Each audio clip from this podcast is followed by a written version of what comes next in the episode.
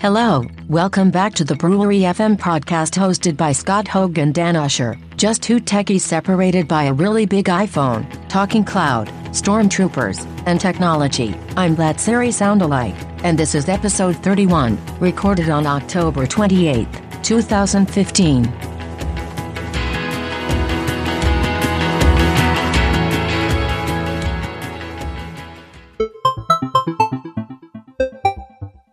Hope you're recording. I'm recording. and yes, we're, we're still casting in here. Yep.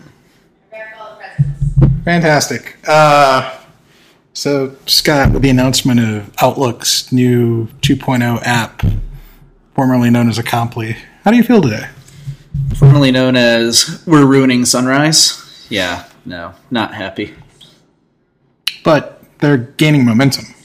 Uh, if they're gaining momentum by taking away tools that used to work and consolidating them into tools that uh, do not work in the same manner, then they are doing an absolutely wonderful job. So, I uh, I saw the article about Outlook this afternoon around uh, two o'clock. I went to the app updates and there was nothing in the app store, so I kind of scratched my head on that one and went, "Oh, neat." Uh, they're releasing something sort of, but it's not out there yet. So The post comes before the release. uh, You know, timing that stuff is hard. it is. What was that thing? The Microsoft Band? Didn't the article and help file come out before the actual device? Uh, I don't know. Microsoft has a band? Yeah. What kind of music do they play? Uh, Aerosmith. Excellent. Yeah, they're they're a cover band. Like Mini Kiss? Mini Kiss. Yeah. Have you ever seen Mini Kiss? Uh, is that the one that? Uh, what's that guy? Um, Gene Simmons? no, not Gene Simmons. He works for Planet Technologies. Lives in Texas. Miguel Wood. Yeah, Miguel Wood. Is he a Mini Kiss? No, Mini Kiss is uh, quite literally miniature kiss. I'll let you look it up. We'll put it in the show notes. Okay. Miniature Kiss. No, Mini Kiss. Mini Kiss. Not a mini Hershey Kiss, a mini Gene Simmons. Look, there they are. Yeah, so don't go use Bing, um, but do go look at Wikipedia for Mini Kiss. It's disturbing. It was awesome, right? Yeah, I saw them at a bar in Ohio and Cleveland. They were great. So many things that could be said. You might as well go ahead and say them now. Uh, we're recording, so You have a captive audience. uh, it's true. Three people: Yeah. um, Tim Farrow and uh, John Bechtel. They're still there listening. Uh, nobody's heard you for a couple weeks. They're pining. Yeah, well, John Bechtel actually sent me a note about a week ago, a week and a half ago, with a question of, "Is the RSS feed working? Did I miss something? What's going on?" And my first thought was, "Huh, maybe, uh, maybe our good friend over at Overcast FM, uh, maybe he inadvertently removed us from his crawls." But nope, we're still there. Yeah, it turns out we have to publish episodes for them to show up in the feed. Well, details, details. So, uh, a lot has happened, so I figure why not just dive right in. What are we diving into? So, uh, Other than notes that are six weeks old, because that's the last time we put them together Oh, because man. you ran away. I did. Uh, so, how are your thoughts on the iPhone 6 Plus? I love the 6 Plus. I am in the 6 Plus club. So, I seem to remember when you first got it, you were going from a iPhone 5S to an iPhone 6S Plus, and you were getting hand cramps, and you. I still haven't figured my way around the uh, the bug uh, when you twist it, which kind of irritates me. But uh, you. Oh yeah, to- no, it's it's it's horrible and it's buggy and it has the rotation thing, but uh, and you can't use it with one hand ever. Uh, but you know, all, all the bad things aside, it's like having a miniature computer in your pocket, and it is wonderful.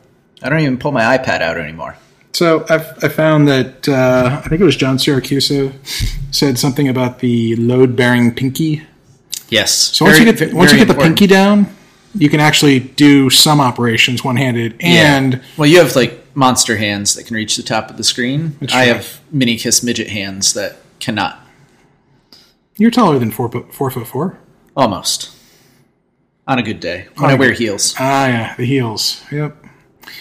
Um. So I guess uh, some other interesting news. Uh, I haven't found too much benefit from uh, 3D Touch. I don't know if you've found too much usefulness from it yet. Uh, it's really good for viewing live photos, the Harry Potter photos, as my kids call them. Oh, how does that work? You just hold down on the Harry Potter photo, and then it Harry Potters it. Really? Yeah. No way. Well, you have to take a Harry Potter photo. Well, I took some Harry Potter photos while I was at the beach. So, So you couldn't record a podcast because you were at the beach? Come on. Yeah, I know. Excuses. Uh, I think I, I had several of like waves, so you'd see the wave as it was like crashing. Yep. Um, So you go ahead and peek on them bad boys, and really? they they go ahead and just play for you. Yeah. Huh. Yeah, because I, I would just. Uh, yeah. How many seconds does it uh, capture? Uh, uh, about three, Three seconds. uh, one and a half to three. It depends on what software update you're running. Uh, so if I'm on nine one, Uh, 9.1, it will be variable because it tries to cut it off because a lot of people were like putting their phone down as they were taking the picture. So now, uh, you know, it senses the accelerometer is going down and says, I'm not going to take any more picture now. And then it goes away. Ah, look at that. Those actually work now. Yeah. They- They've worked the whole time. That's crazy. Yeah, so you got the birds. Yeah. Yeah, yeah, no, they've done that the whole time. It's not that they work, it's that you found the button. So there's this really nifty little app called Lean. So you go in and it I'll only back in a shows you minutes, it only shows you your live photos. Lean. Yes. Okay. Uh, and it's free in the App Store. And what it lets you do is, uh, like, I leave my phone in live photo mode all the time now, um, but live photos take up more room. Yep. And uh, for the most part, are uh, pretty crappy, except for the magical ones. So what Lean lets you do is it filters out just your live photos, and it lets you take your live photos and turn turn it into a static photo. Um, so you can actually get back like three megs per picture Wow. for all the different ones. So if you have something that like, uh, you know, it actually doesn't work as a live photo, uh, you can go ahead and just turn it into a static picture, and it buys you all that space back. So you'll like this one. Right. So just hit the cleanup. Oh no, you can't unlive photo that. I know. That's good stuff. I know. Uh, she won't notice. True. Uh, no, that's that's wild. I didn't realize that they did that. Yep. So there's going to be a couple more apps coming out like that too. Of course, it Uh, but doesn't respect auto rotation. Lean is the one that's out right now. Well, it's that's pretty wild. I. Uh, it's nice to know how uh, live photos actually work now. Yeah. See, you've learned something new today. Um, on top of those five other new things that you learned. So the other couple apps that uh, I've noticed are kind of neat. Um, Swarm, Yep. 3D Touch It, automatically takes you to check in. Yeah, except the check-in doesn't update your location, so you got to go back and yeah, don't bother. Yeah, with so it. it doesn't really notice the GPS piece. Tweetbot, uh, I kind of like that. The fact that they've got the tweet and the last photo piece. Um, Facebook, they added, of course, kind of the same deal where you can write a post, take a photo, upload a photo. Uh, Overcast. So two things with Overcast. One, 2.0 came out, so everything's free. Yep, So those of us that paid three bucks, five bucks. five bucks, Yes. um, now we could get it for free. Uh, but the fact that they have the ability to just hop straight into like whatever you're listening to, whatever's uh, in your all episodes feed, or if you have another feed playlist you've created, go ahead and just hop into that. That's kind of nice. Yep. So, have we ever talked about how I have a podcasting problem, or that I listen to too many? Uh, we have. How many hours are you up to? I am up to 123 hours Oh my gosh. uh, in smart speed save time adjustments from Overcast. That's so, disturbing. based on that calculation, uh, the developer of that particular product uh, has gone over to a um, patronage model, so you can kind of just give them a tip. Uh, so I just paid him twelve dollars because I figured twelve dollars was easily worth 123 hours of my time over the course of the last year. So I had uh, I had 41 hours, and uh, I also did the $12 patronage. Um, I'm good through October 28th, 2016. Good times, man. Yep. Keep on going. Yep. Uh, yeah, wow, it's kind of crazy. The the battery life on ours, uh, I think we're both running the. Are you on the TSMC?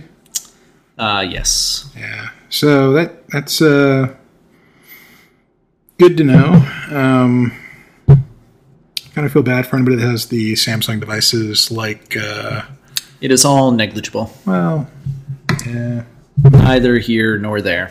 This is what happens when you source parts from multiple customers.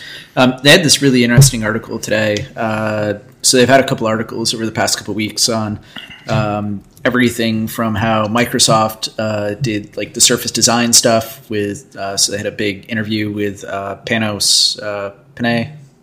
Is that how you say his name? I was screwed up. Um, you know, where he was talking about how uh, you know he would wake up at night and go over to his bedstand and uh, use his Surface Mini, that unreleased product that never came out. yeah, yeah, Um, yeah, I saw that. Yep. So, so that was one article, which was really awesome. Um, all about the design of uh, Surface and how they hit this evolution for uh, the Surface Book versus the Surface Pro, uh, and really what's going into that and the design mindset behind it, and uh, how they're becoming a little bit more Apple-like in the vertical integration that they're taking of owning everything from the hardware to the software stack and uh, you know kind of what they can do and the, and the advantages that they have there. Uh, and then there was an article that came out uh, recently as well about uh, apple design and uh, they were talking about how they uh, obsess over uh, the small details um, not even in the design of a product, but in the final manufacture of a product. Uh, so, because you have variances in everything that comes off the line, um, so you know you can be off by uh, you're typing on a MacBook, right? So that has the little Apple logo on the back. Um, so that logo, when it gets carved out, can be off by a couple of microns. Uh, so they actually try and find uh, other pieces coming off the line, that are going to match that in the same variance. Uh, so the way they described it from a product side of things, uh, uh, the analogy they had was that basically every MacBook is like a Cabbage Patch Kid. Everyone is unique uh, because they're trying to match it up to the individual parts because there's all these variances along the way. Um, and I thought that was super interesting. Cabbage Patch Kids. Yeah, your, your MacBook is a Cabbage Patch Kid. Sorry. I like my Cabbage Patch Kid. Uh, It's treated me well. Mine's a little old. It's more like a garbage pail kid. But Uh, well, you've got uh, uh, what's his name? What's the Sesame Street character that lives in a trash can? really, I'm just trying to play with you. Gosh, what, what's what's the Sesame Street character that eats cookies? Cookie Monster What's the Sesame Street character that goes one, two, three, ah ha ha? account? Right. What's the Sesame Street character that lives in a trash can? He's a grouch. Oscar the Grouch. Yes, you knew the answer to this. You didn't even have to ask me. Um, so what else do we have on here? Uh, you were telling me about Star Wars and the despecialized version. Yes. Uh, Tell me more. So, uh, you know, everybody very often goes out and looks for uh, the non George Lucas ruined versions of uh, Star Wars stuff. So, unfortunately, uh, those versions were never released uh, on high quality media, so uh, like Blu ray or digital or anything like that. Um, so there are some fan edits of episodes four, uh, five, and six uh, that are out there. They're called the despecialized editions, um, and they're basically, you know, I when I say fan edit, you might think it's kind of janky and not really well put together, um, but they're professional like remixes of uh, Star Wars with all the bad parts cut out. So like the horrible CGI, uh, things like that. You know, like they haven't gone back and done episode one and said, uh, "Hey, Jar Jar goes away." But that's why we have the machete order for viewing. Um, but the specialized editions, uh, high quality audio, high quality video. Uh, fan edits that uh, exist out there that don't have all of the uh, Lucas CGI and, and some of the extra story elements that were added. So, you know, uh, Greedo still shoots first. Telling you, Han shot first. Yeah. Well, we'll see. Yeah. So I guess yeah, a little bit of background on that. I've been pondering going out and buying the uh, Star Wars movies prior to Episode Seven coming out. Um, so my thought process on that was, well, just go buy them through iTunes and buying them through iTunes. You know, as long as you are able to find one of those joyous coupon codes to get you an iTunes code card, uh, cheaper than what the actual cost is, then you're being able to buy it on discount. Um, but you're telling me don't go do that. Just go buy the iTunes versions and then go find somebody's VHS tapes and port those over to a disc. Uh, yeah, I would recommend. Uh, so th- there's really no good way to fix up one, two, and three. So you know, go and buy those however you want them, Blu-ray, iTunes, whatever. Um, but then look into the despecialized editions if you know what a computer is and how to hit Bing, Google, DuckDuckGo, your favorite search engine, because there are other things out there. Okay, well, I will have to check that out, I guess. Um, interesting. Very, very interesting. Uh, some other things that you put in the show notes, or maybe I put in the show notes. Somebody put in the show notes 12 years ago. Uh, photos of Star Wars Legos in different situations are like a burst of happiness. Ooh, I don't know who would have put that one in there. I was probably you. I was going to go with you. Uh, But it has Legos and Star Wars, so it meets all of the criteria. It's true. Um, Although I don't know what you're going to talk about with them because they're really pretty pictures, but uh, even described in excruciating detail, uh, they are still just pretty pictures. Maybe So- for the video podcast. So there is uh, there's a photo of two stormtroopers, one giving the other flowers, Oh, that's sweet. isn't it? Um, there's one of uh, two. Those aren't really a Lego. Uh, stormtroopers that are making snow angels and sprinkles. Uh, there's another that uh, I think I actually have this downstairs, framed of Lego with a little sign that uh, it's stormtrooper. It says "free hugs." um, and just you know some other goodness. So if you get a chance, go hit up the show notes, and you will see these beautiful little Lego friends. Uh, man, how would I get to the show notes? I don't even know if there's a website anymore. Uh, brewery.fm if it hasn't been shut down. But the only way it could shut down is if Tumblr goes away. And if Tumblr goes away, it's in trouble. just a whole other thing. Zombie apocalypse, go, you know, hide your children, find your friends, that kind of thing. Huh.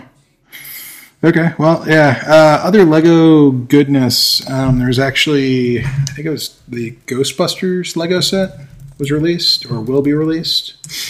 Um, so I know there was already Ecto One that was out there, uh, but they are releasing. I guess it's the uh, Full Up Firehouse as a new set that's going to be out there. So if you're looking for a fun Lego set to get me for Christmas, that would be a good option. It would definitely mix things up with the other Legos that are here of, you know, R2D2 and so on and so forth. Have you put it on your Christmas registry? You know, I haven't put it on my Christmas registry. It would look great next to the two nests and other devices. And we're talking about Amazon registry, so Right, yes. Yeah. That's the one. that it's the only one out there, man. Um, actually, I don't think they have the uh, that set out there yet. Oh, well. Yeah, Maybe they'll get it in time. Just for you. it's only three hundred and forty nine dollars, which you know is Chump change for Legos, true. especially for the Australian listeners. John Lew's still alive. I think so. That's good. He owes me his address so I can send him some goldfish. Uh, I think I might have it somewhere. That's creepy. Yeah. But in an acceptable way if it means he gets goldfish. Well, I mean, you never can know. Uh, yeah. So January first, twenty sixteen. So I guess it'll be a birthday gift instead. It's too bad. Um, yeah. So other fun things that we've got in here. Uh, lightning in Belgium disrupts Google Cloud services. Tell me more. Uh, that was a long time ago. That was back in August. Yeah, you should just give up on that stuff, and we should move on to stuff that we know about. Oh man, you're actually telling people that we know something. Um, so, what all has been going on in Azure? What uh, I noticed they came out with a preview of Azure 1.0 for PowerShell. Uh, yeah, so there, there's all sorts of things that have been going on. So uh, you mentioned the release of the 1.0.0 preview commandlets. Uh, so that's for Azure PowerShell. Uh, so we're finally hitting that uh, fork in the road between uh, ASM and ARM. Uh, so that split sort of uh, becomes official with this 1.0 preview, which eventually it will become 1.0 proper or uh, you know 1.0 dot whatever, uh, and it'll go ahead and be in place. Uh, so the really cool thing is. Uh, now that ARM and ASM are split out, so you have a bunch of new commandlets uh, with some new noun verb stuff going on. Uh, but for the most part, uh, now you've got some new nouns for Azure versus Azure RM. Uh, so you've got uh, basically the, the old ASM commandlets kept the original names, and everything that's over in Resource Manager now lives under this Azure RM noun namespace. Uh, so that's one of the big things is you actually you know might have to go back and retool some scripts and things like that but hey that's why we have the preview so we can get ready to do this uh, the other really cool thing about it is the way that they've gone about and constructed this uh, you can go and load up basically individual subsets of functionality from ARM that, that you may or may not need. So, uh, say you're doing things only with compute and storage, uh, you can go ahead and just load up the subset of modules to make all that stuff happen. Uh, and you can keep your console sessions a, a little bit leaner and everything else. Um, you know, there's some kind of growing pains going on right now just because this is a new release. It's the first flip over to uh, the new uh, command set and everything that's going into that. So, uh, you know, if folks do have issues with it, uh, you can go out and create issues on the GitHub repo for uh, the Azure PowerShell stuff. Uh, the team there has been very responsive. you know, I've probably had 100 emails from that repo today. They must be getting ready for another push because all the automated builds and all the merges and everything are coming through right now. Um, so it's it's tooling that's out there. It's available in this preview state. Uh, everybody should probably go take a look at it, especially if you're in the Azure land and you're doing any kind of uh, IT pro-ish administration from the Windows side of things, um, and you're doing PowerShell because uh, no matter what, at some point you're going to want to make the investment in uh, ARM if you haven't already, uh, or just generally being ready for this split between ARM and ASM and, and all the things that are going to come down the uh, road with it. Cool. I got to go catch up on that. I've been uh, not playing with Azure as much as I should recently. Yeah, it, it, like I said, it changes the mindset a little bit, uh, especially for the way, you know, in the past, if you were just loading up that one module and then switching between modes uh, so now you've got multiple modules, you've got these subsets of functionality. So uh, you, you, can really be a little more precise in what you're doing and how you're going about it, but you want to walk through the documentation and, and, see what the team has done so far. Uh, they've been quite a bit better lately about uh, trying to get help and documentation out there. Uh, so as these releases come out, they'll have more of the automated help that's being built on the back end during the build systems, uh, which for the most part means at least every parameter and parameter set and things like that um, should have at least the default system generated help. Uh, and then, uh, you know, where they can, they're going out and going above and beyond and uh, making some of those other things. So, uh, you know, I wouldn't gloss it over and sell it as perfect because it's really rough around the edges. And Azure documentation, like a lot of other Microsoft stuff these days, um, has been just because of the pace they're moving at. Uh, so, you know, it, it, might be a little bit of a learning curve for some folks, but uh, again, everybody should go out there and uh, give it a whirl. And uh, you know, if you have problems with it, uh, please go out and create issues uh, on that uh, GitHub repo so everything comes through and it can be surfaced and fixed for everybody. Always trying to be the nice guy helping everybody else out. Uh, yeah, you know, I've never actually created an issue on that repo, uh, truth be told, but uh, it's very easy to tell other people to do it. True, true. Uh, so something else that was recently released, the Azure, Azure, yeah, Azure, Axer, so many pronunciations. Which one's right? Azure. Ah. So the color blue, um, not to be confused with blue, the operating system. Uh, they have a public preview of support for Azure MFA and device management for Azure Active Directory. Ooh, tell me more. kind of a nice little nice little thing. So in the past, if you wanted to go in and connect to your Azure Active Directory, you would do so using uh, just you know good old uh, connection, um, which again Microsoft Services Online. Uh, so if you're ever doing Office 365 connectivity and working with user accounts, you had to find your way into using Azure Active Directory to be able to do so. Um, but you were forced to use a organization account or a work ID, and you were forced to have a username and password. Uh, at one point, a long time ago, I think they actually allowed you to use a management certificate, but I think they've done away with that. Or no, they actually never did allow that. That was for other Not things. not for, Azure MSOL. That, that that was for Azure, which Right. now is in a weird space where you can't use management certificates for some things, and for other things you have to use username and password. resource management you can't, but for ASM you still can. Yeah, But yeah, it's kind of weird. it's the can versus can't. Yeah, so uh, now they actually have support for MFA um, through this new set of commandlets, this preview version. Uh, so if your organization uses more than just a username and password, no problem. You can actually have it go in and use that uh, phone factor connectivity to be able to give you that ability to go in and uh, you know use your device, whether that's a phone call where it gives you a PIN or your device itself using uh, an app uh, that produces that code for you to type back in. So kind of cool. Um, it does remove a few things, uh, so you can no longer tell it to use current credentials. Um, so in the past, if you had already logged in, uh, you had the ability to kind of trick Azure Active Directory when you were logging in to allow you to use whatever your device credentials were. Uh, apparently, that parameter has been removed, so no longer can you do that.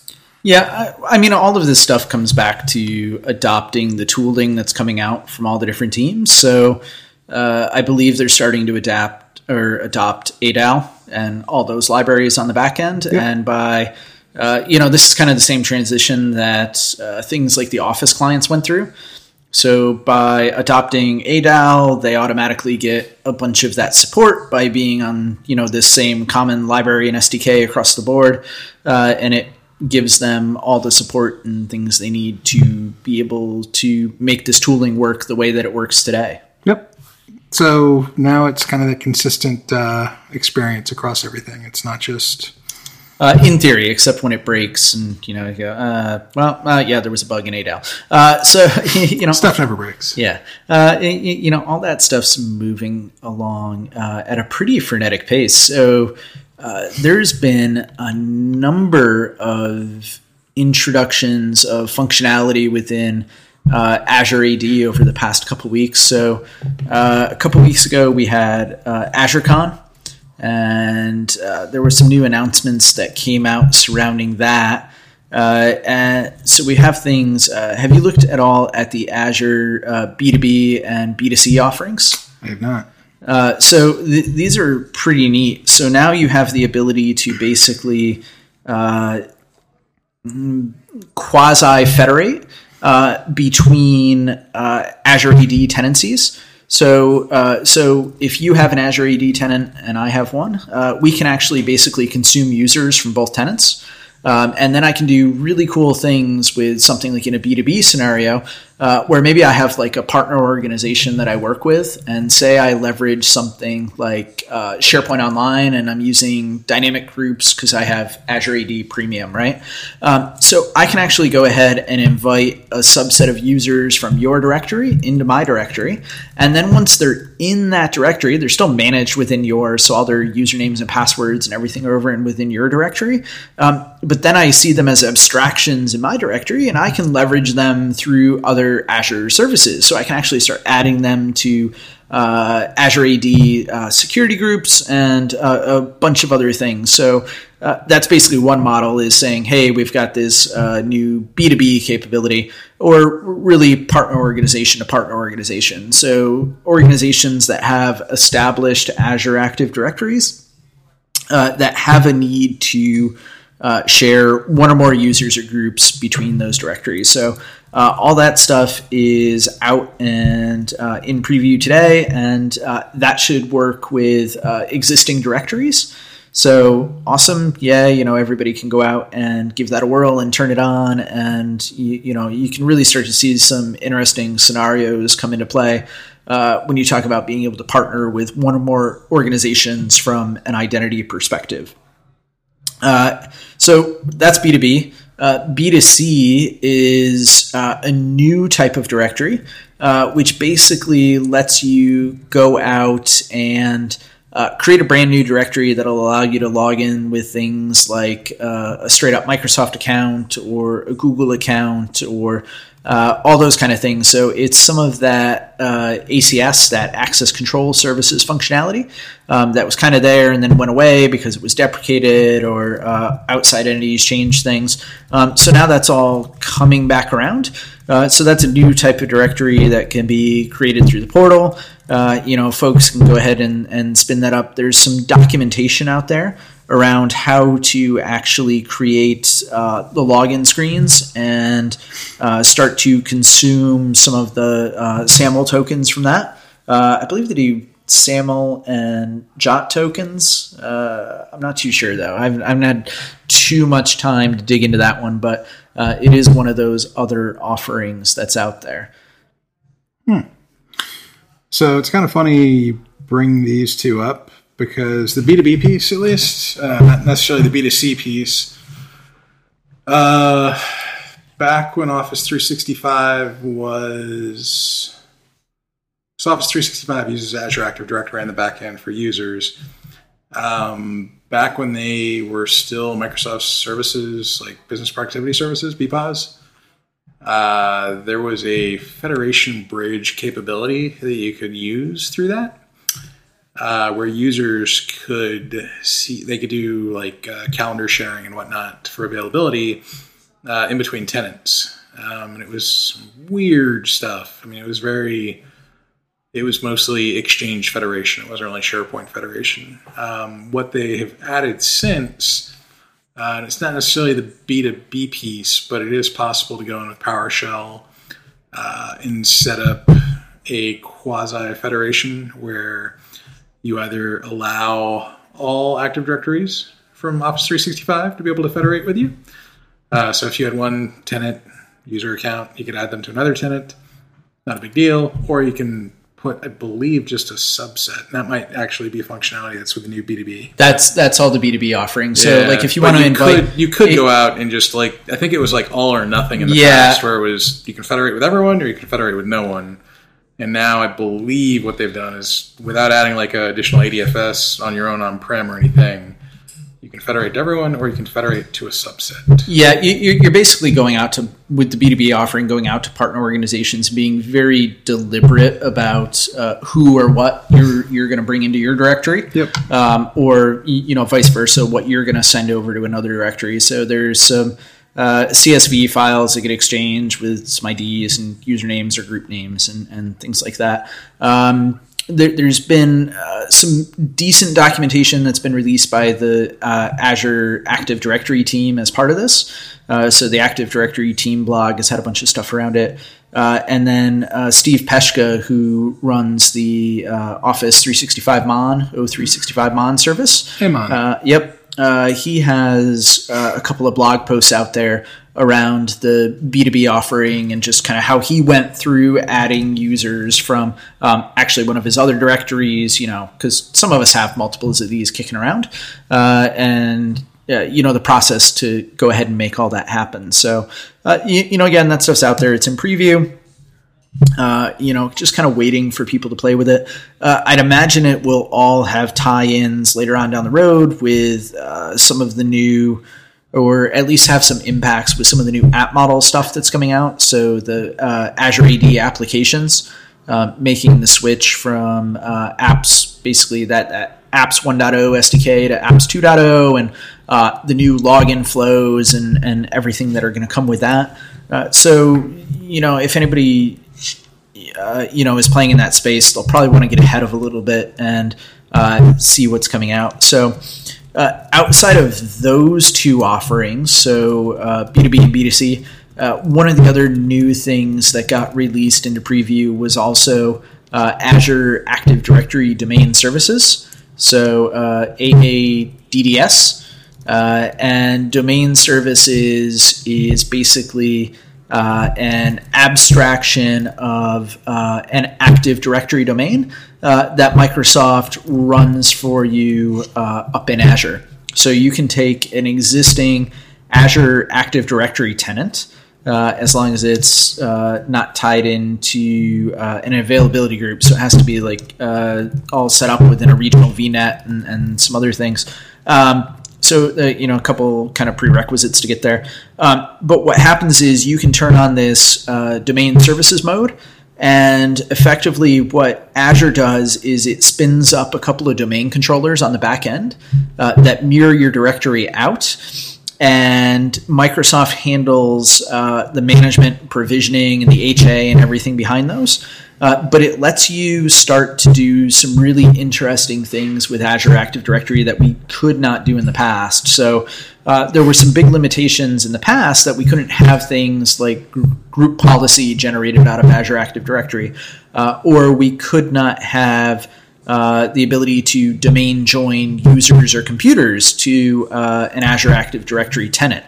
So, with domain services, we gain the ability to do those things um, which kind of fills a pretty big gap. So if you're doing something like DirSync today or AAD Connect Sync, um, you're really doing some form of directory synchronization. Um, effectively, you know, in the past with a lot of uh, implementations, you'd have to go out and have uh, some kind of redundant uh, AD controller, maybe sitting up in an Azure IaaS tenant or something like that, or you know maybe you wanted to run something like SharePoint up in uh, Azure IaaS. Well, you know, SharePoint needs its computers and its service accounts to belong in a directory, and maybe you didn't want to bring your whole directory, so you had this extra thing that sat up there. Um, you really don't need to do that anymore because now, as long as um, those IaaS services exist within uh, a VNet that you've said can access your uh, Azure Active Directory domain service, uh, then you can go ahead and just join those straight to that, and you can cut out a couple of IaaS VMs because Microsoft's just going to run it for you uh, all as a service. So there are some caveats. Oh, there's there's a ton of caveats with this one, right? So, um, for it, instance, around security, uh, and I'll just read these straight. Uh, one thing that we had the ability to do with Azure Active Directory was, I believe, what they called administrative units, AUs maybe. Am I crazy on that? I don't know. You said you're reading it straight, and now well, you're asking me questions. No, Just go so, read it straight. yeah. So we have Azure Active Directory uh, administrative units for management, and that was something that came out back eh, late last year. Um, and those were the first attempt, I think, at uh, Microsoft trying to create like an OU structure of sorts. Um, but anyway, they're three caveats, at least around security. So you're talking about GPOs.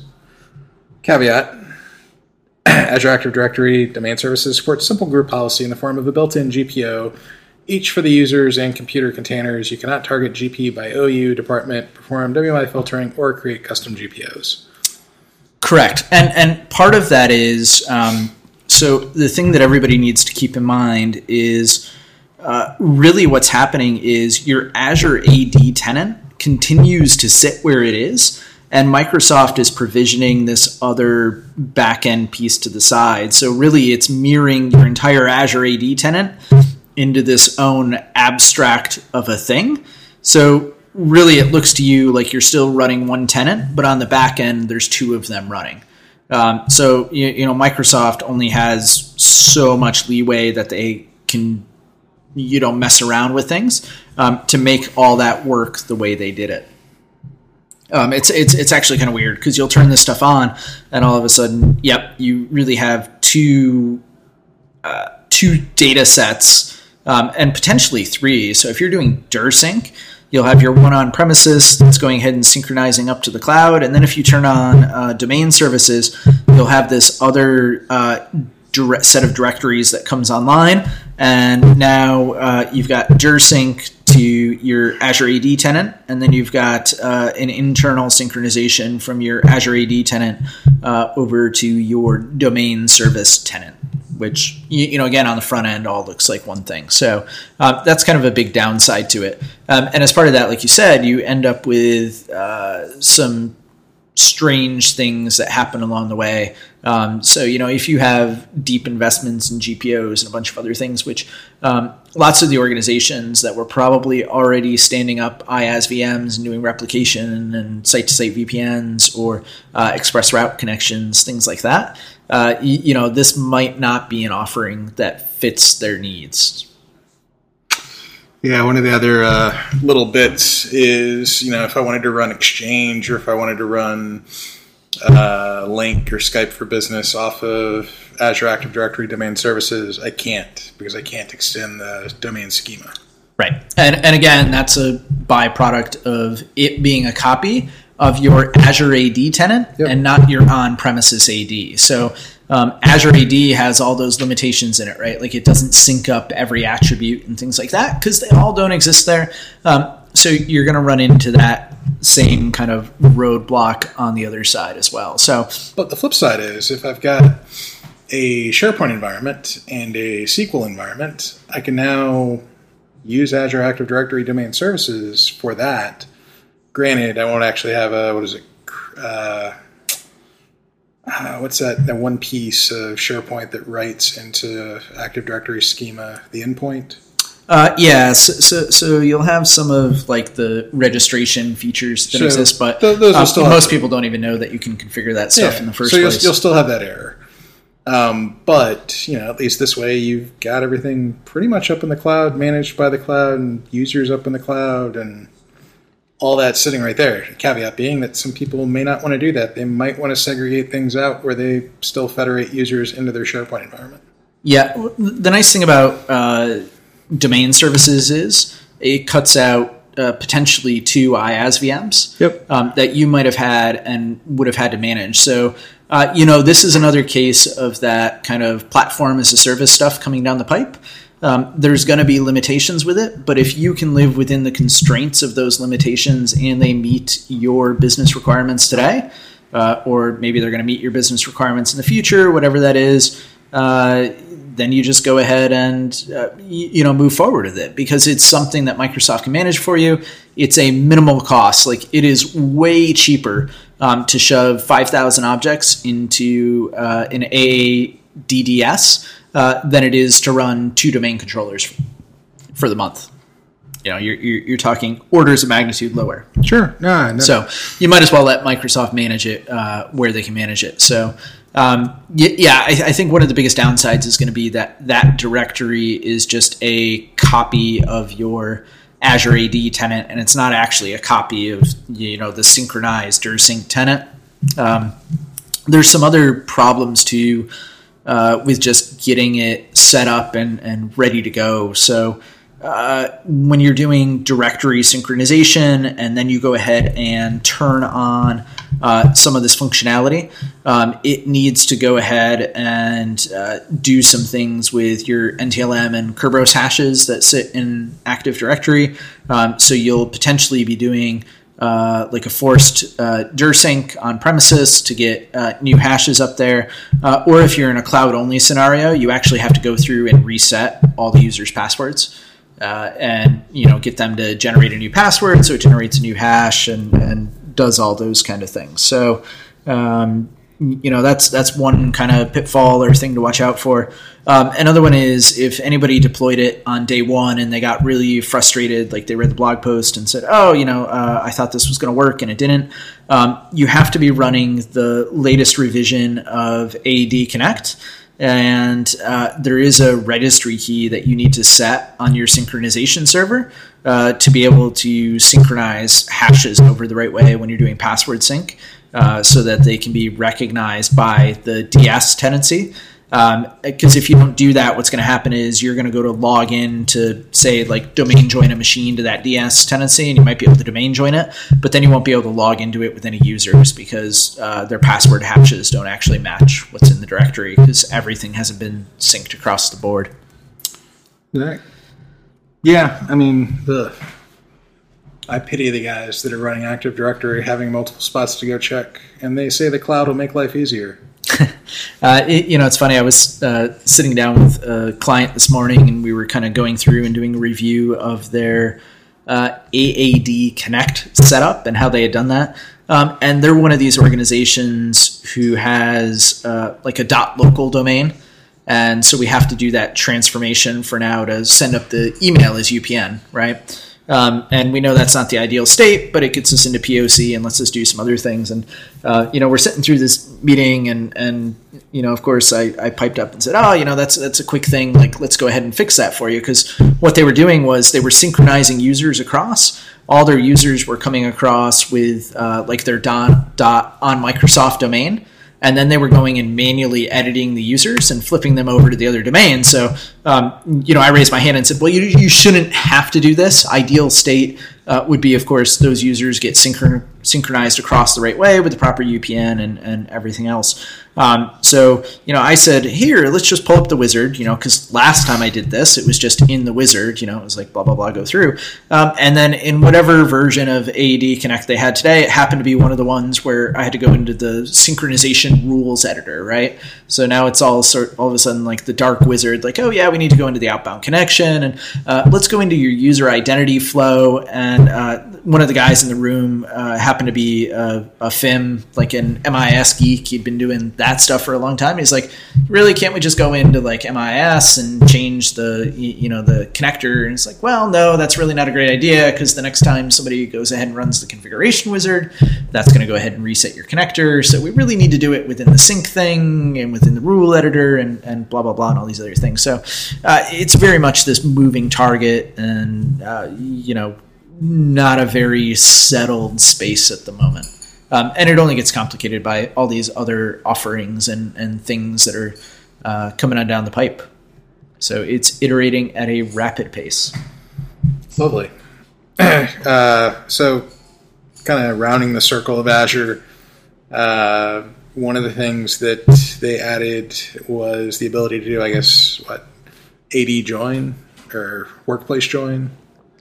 Uh, so they've had that for a while, yeah. So they, they've added device management, really basic capabilities uh, through PowerShell, through those commandlets that I was talking about 20 minutes ago, uh, mm-hmm. uh, where basically you can get a list of everything that a particular user might own. So if you've joined your DB8, Dell Venue 8, or some other device to your Azure tenant, you can now just query on Scott Hoag and pull that information back. Is, is this disable, just for you can do an enable or you can do a remove? Is, is, that just for Azure tenants or is that for Azure tenants that are tied into Office 365 MDM Lite? Uh, I think it's just for Azure. All right, because we've also got that MDM Lite offering, which offers some other stuff and some other manageability aspects. Yep. Yep. But, and uh, also helps out with workplace join and flipping right. some of those switches. And yeah, right. So anyway, they've they've added in these additional commandlets so you can do a little bit more uh, querying. So if you wanted to pull in like I don't know, say you've got a user that has 28 devices, and in the past you had to go through and you know click each one through the portal. Now you can just go through, query the individual user, write a quick uh, you know for for loop, and boom, you're done. Just that easy. Just that easy. Magic. Magic indeed. The Gathering. uh, let's see. What other pseudo goodness do we have before we run out and turn into pumpkins? Um, Got to be almost out of time, right? Well, you know, we've only been going for 49 minutes. Uh, yep, we're out of time. So, one last thing. Um, two last things. Here we go. And this kind Bring it. this kind of makes fun of uh, Office 365. No, not really. Uh, we hate to make fun of Office 365, uh, although their repos are pretty cool these days. Um, so, so can we talk about that one real quick?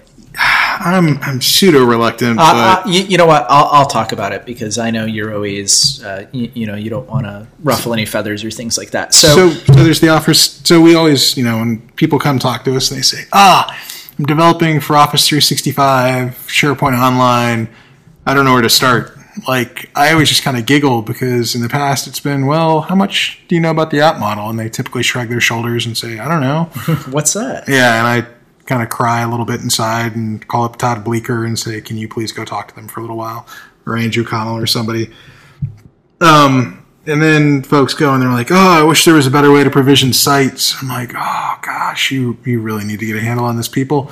Um, so dev.office.com, uh, Jeremy Thake owes me a beer, um, is that lovely site out there that has all the different development materials for how to better use Office 365 SharePoint Online, um, as well as just different components of Office uh, core, since I guess they're doing what? Uh, Office as a platform that you can consume. Um, so, you know, they've got, you know, different PowerShell commandlets out there, different provisioning templates out there if you want to have something that does provisioning a little bit different using web jobs. Uh, they have the UI fabric, which they published up there. They've got the unified API for iOS, all these different things out there. And you were, you mentioned uh, they, they had added a new repo. You want to tell me more about that? Uh, yeah. So, uh, you know, for folks that follow along with uh, Office PnP Dev, uh, and particularly uh, the uh, the monthly uh, calls that go along with that. So they, they basically have monthly community calls. So uh, there's always been a sense that uh, you, know, at least from the outside, that the repo can be a little unstable, or maybe it's just moving at a pace that is a little too fast for uh, you know folks who are consuming an enterprise service to be able to go ahead and run with and uh, make everything happen the way it needs to happen. So, uh, you know, to get ready or to try and alleviate some of that pain that comes from, uh, you know, this this open source development model of uh, let's constantly churn and push to the next thing, and uh, you know maybe that doesn't lead to the best documentation, and everything's just a sample or, or anything like that.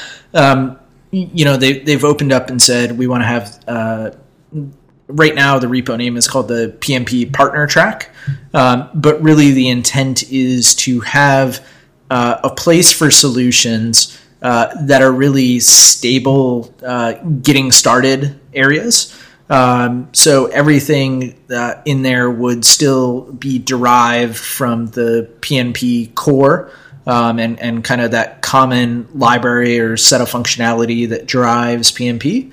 Uh, and then from within that, there's going to be this superset, uh, or at least my understanding of it is there's going to go ahead and be a superset of uh, samples that sit on top of that uh, that are uh, meant to be more stable or more easily consumable because they're not always going to be this uh, constantly moving target with you know everything going back and forth. So, uh, you know, it might be misnamed a little bit in that it's the partner uh, partner repo because really it would be uh, partners and customers, right? Anybody who's looking for uh, a little bit more stability or a little less churn within uh, the PnP repo. So, So, so what value does it bring to me, Scott?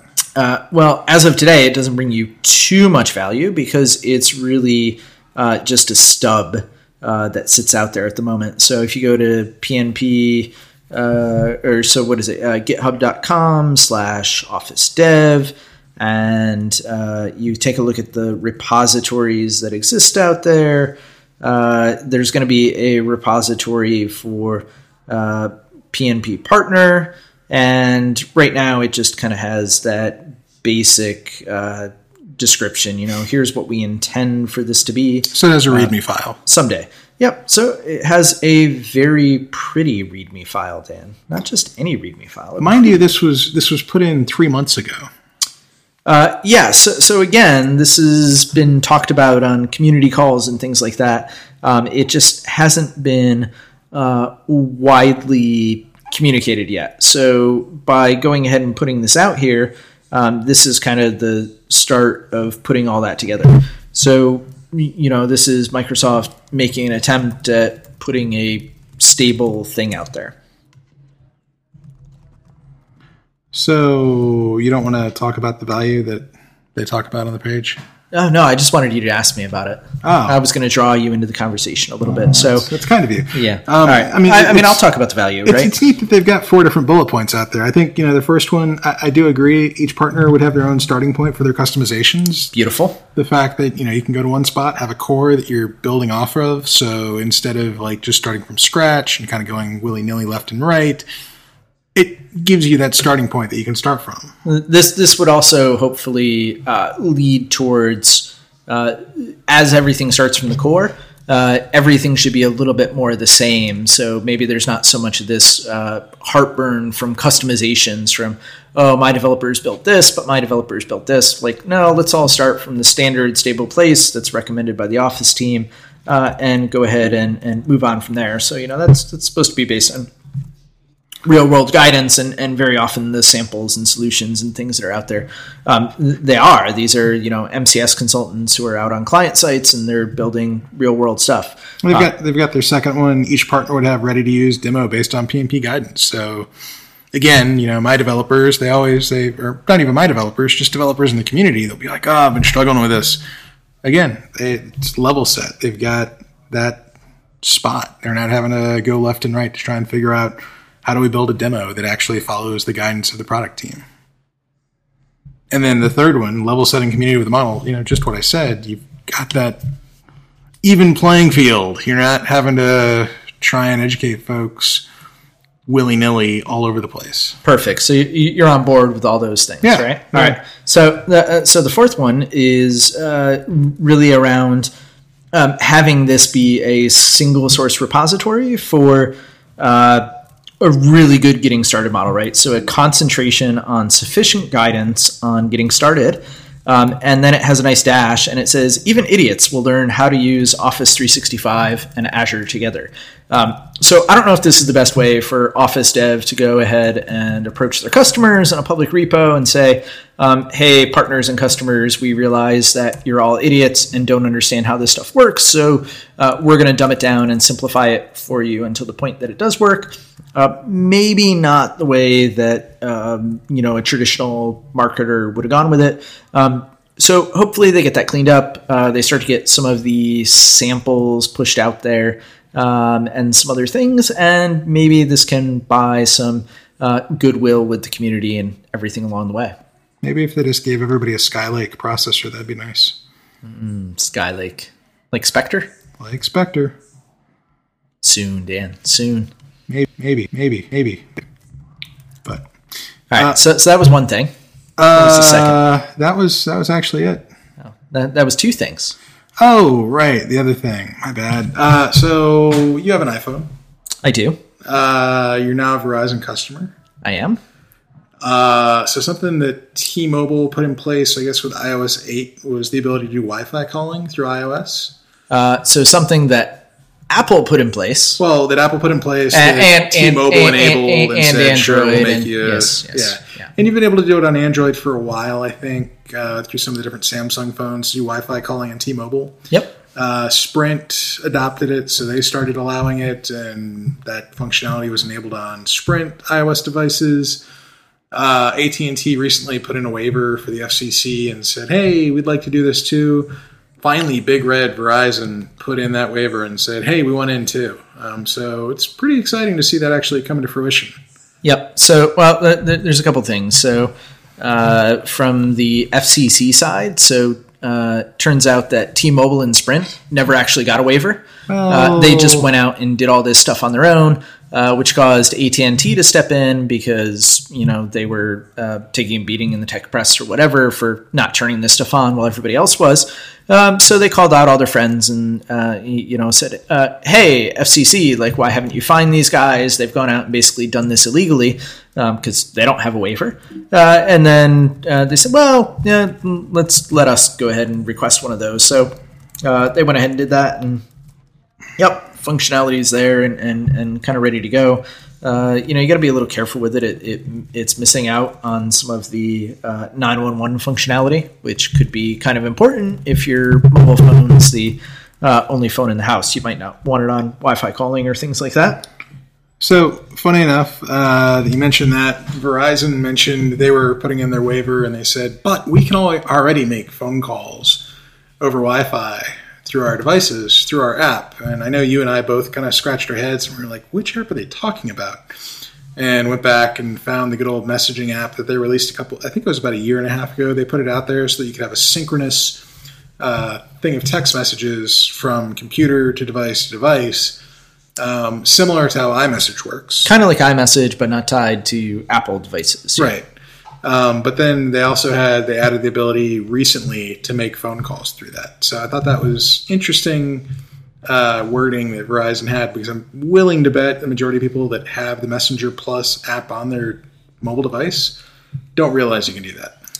Uh, yeah, it also, uh, you know, I went out and installed it and then got a funky text message that it turns on some stuff that I probably never wanted turned on on my Verizon account, and like what? Uh, I I don't know what I forget what the message was. What was it? It was uh, oh yeah, look, uh, I, I, would open it up, but the app just airs out. Uh, I am now um, an integrated messaging customer and then it sends you another text that says, "Hey, you might want to turn iMessage off because that might break some other stuff," and blah blah blah. Um, because really, we'd like to charge you like forty cents for an SMS and not have you send your text messages for free through these other services. Yeah, so I'm gonna stick with iMessage. Yep, for the moment, sounds like plan. Last but not least, to close out, Office 365, Office Lens gets just a little bit better. That's three things. You broke your rule. I always break my rule. So if you're curious, uh, Office Lens now does support Office 365 accounts um, for both work and school. Uh, they've made some other enhancements around business card scanning, so no longer do you have to use Mechanical, Turk for it. Um, but yeah, you should, uh, you should check it out. Um, if you're not using, I mean, if you're using OneNote and you're not using Office Lens, you're probably missing out on the ability to just snap things and have them automatically show up inside your OneNote notebook. I use, Similar to what I you could do OneNote with Evernote for show notes, and that's about it because I despise it for all other things. But so they're catching up to OneNote. Eventually, they, I mean, they should just buy OneNote and rebrand it. I mean, Evernote. Evernote, uh, you know, Evernote has its own problems these days. I just can't switch hmm. yet. Well, uh, I think that's a wrap. Uh, hopefully, Jason Himmelstein gets this message that uh, we miss him. Yep. Uh, yeah, and if he's listening, I totally slapped you on the ass at your wedding.